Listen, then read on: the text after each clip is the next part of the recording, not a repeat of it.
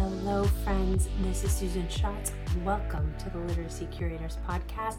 This week is exciting because the sequel is here.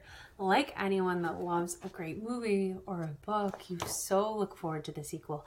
And for me, being an educator of literacy and impact, I am so excited about Visible Learning, the sequel. For those of you that aren't familiar with Visible Learning, it is the work of John Hattie and now numerous colleagues like Doug Fisher and Nancy Frey and so many people in the education world gathering around this topic of um, knowing your impact, knowing if what you're doing works, and not just if it works, but how well it works, and then also the mind frames that you have around learning. So, the sequel is here. I will be delving into it, um, I'm sure, over many different episodes. But for starters, I'm just uh, thinking about what jumps out to me from um, some of my initial readings. And one of them is integrating with prior knowledge. So basically, the idea is if we know what our students already know, we are far more able to take them much farther more quickly. So, integrating with prior knowledge. This is an area related to surface levels of learning. And for those of you um, new to this, it's there's phases of learning that students need to go through to really master something and, and use it and apply it. And so you have the surface phase, you have a deeper learning phase, and then transfer where they can take a skill and, a, and apply it to a new, unique situation. So integrating with prior knowledge kind of fix, fits in that surface phase of learning phase.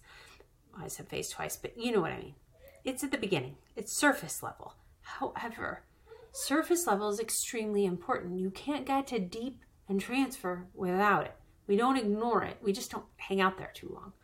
But as far as the effects at the surface level phase of learning, integrating with prior knowledge is one of the ones at the top. It has an effect size, get this, of 0.93. 0.40 is one year's worth of learning in a year. So, quick math 0.80, two years worth of learning, 0.93, over two years worth of learning in a year. So, if you know that you only have a little bit of time to hang out in the surface level and you want to pick your most impactful, most powerful strategies, integrating with prior knowledge is one of the most important. And what I want to share with you is how we can relate that to early literacy skills. So today I had one of my favorite sessions with some of my favorite students, my first graders that I'm doing a little reading boost with. And I have a half an hour session in small groups with them. And a couple of them I do independently, only due to scheduling challenges, not because I necessarily think they need that, but most of them in a little group of two or three. And when we think about this, and when we think about tools to maximize impact, so integrating prior knowledge, over two years worth of learning in a year. Please excuse my dog. He's gonna, she's gonna be quiet now. Um, then we can think about structured, systematic, explicit literacy instruction. So when we integrate with prior knowledge, we have the phonics skills that we can think about. We have, um, let me think about it today. So I'm using UFLI and I had a lesson on ER. ER says er. Easy if you know it if you're just thinking about ending sounds, but if you think about R controlled vowels, they're an area in that partial alphabetic phase where a lot of students get stuck. So it's important to go back and explicitly teach how to pronounce the sounds. And what I did is I used a systematic structured phonics instru- curriculum that had practice interwoven from previous lessons. So not only were we learning just ER, we were looping back to OR from the week before. So if we integrate prior knowledge, I'm reminding them, hey guys, guess what? This whole R controlled vowel thing, it's no big deal. You can do it. You already did it last week. You know OR. How is what do we know about these R controlled vowels? Oh, they're kind of bossy. All right. So we know that about an controlled vowel. Now we're going to move into ER, and then I explicitly go through the lesson, but you can take a little creative liberty with things and and and engage with students.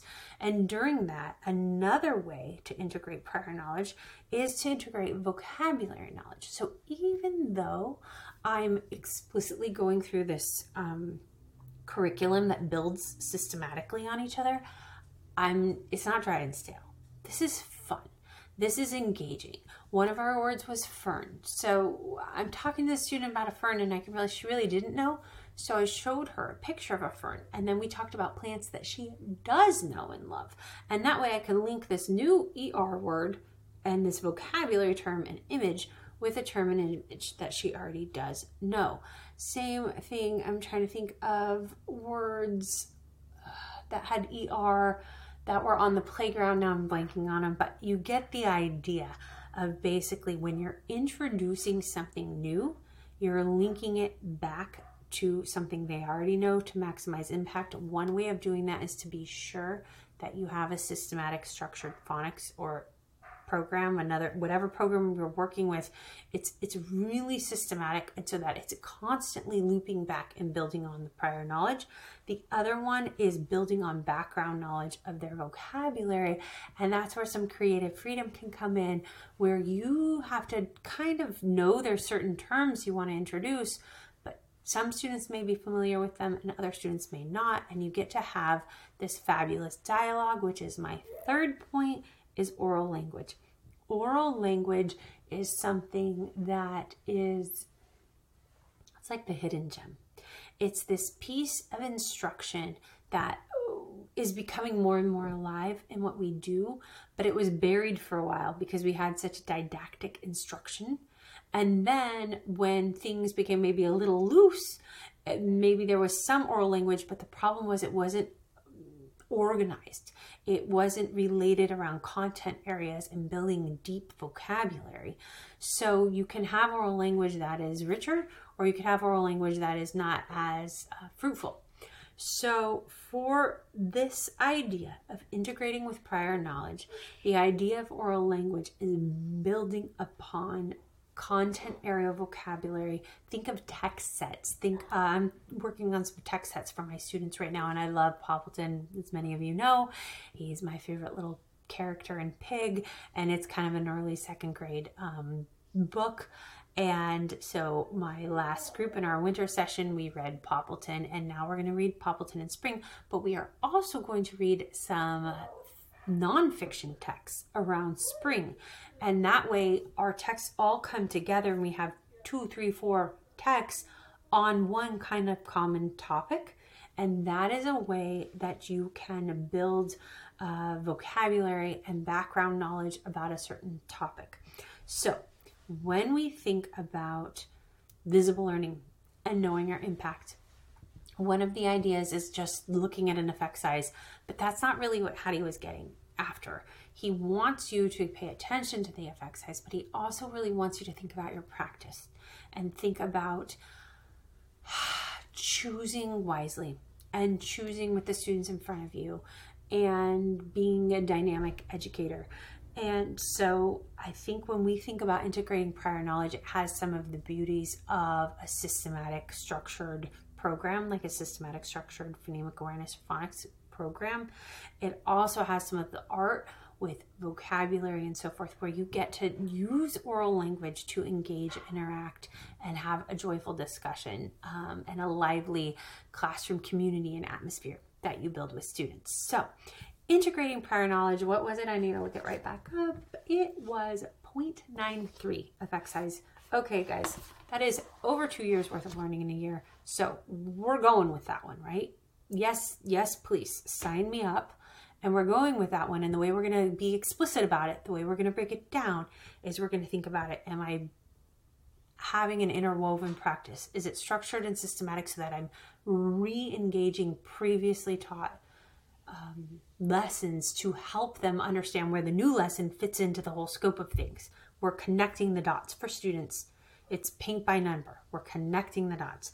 Then we're using background knowledge to develop the vocabulary.